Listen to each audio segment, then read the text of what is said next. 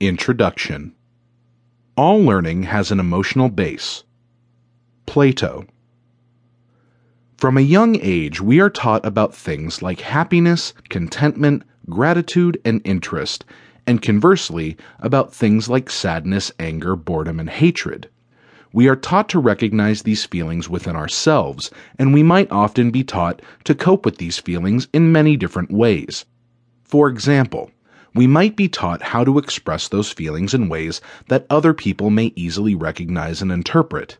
We might be taught to hide some of our feelings, especially if they are perceived to be negative ones. Negative, in this case, meaning that they might have the possibility of creating bad feelings in other people, or that they might lead us into performing actions that might have bad consequences. We might even be taught how to keep thinking, how to remain rational in reasoning, despite being caught in the strong grip of these feelings. But how many of us are taught how to recognize and respond to other people's feelings?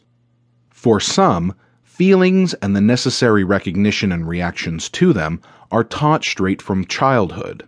For others, the very idea of being sensitive to the feelings of other people is ingrained into the culture in which they grew up, and they pick up the different responses and nuances as they continue to grow up in that culture. And there are still others who may not have a chance to learn about recognizing and responding to the feelings of different people until later in life. Feelings manifest differently in different people, and the same is true for the idea and practice of recognizing and responding to others' feelings. Because people manifest their feelings in different ways, we recognize and respond to those different manifestations of feeling in different ways as well.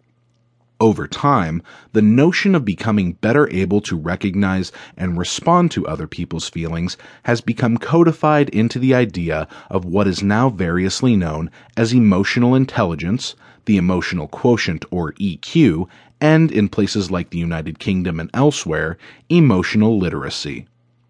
This book is an introduction to the general ideas and theories behind the concept of emotional intelligence. More importantly, however, it is an introduction to the various methods by which we can improve upon our emotional intelligence. Why should we work on this idea?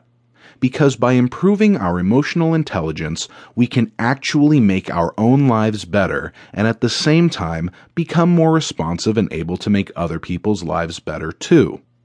Read on to learn how we can reshape the world and make it better, starting with reframing the way we look at our own emotions and the emotions of others. Read on to learn about emotional intelligence and the wide range of skills and capabilities associated with the concept.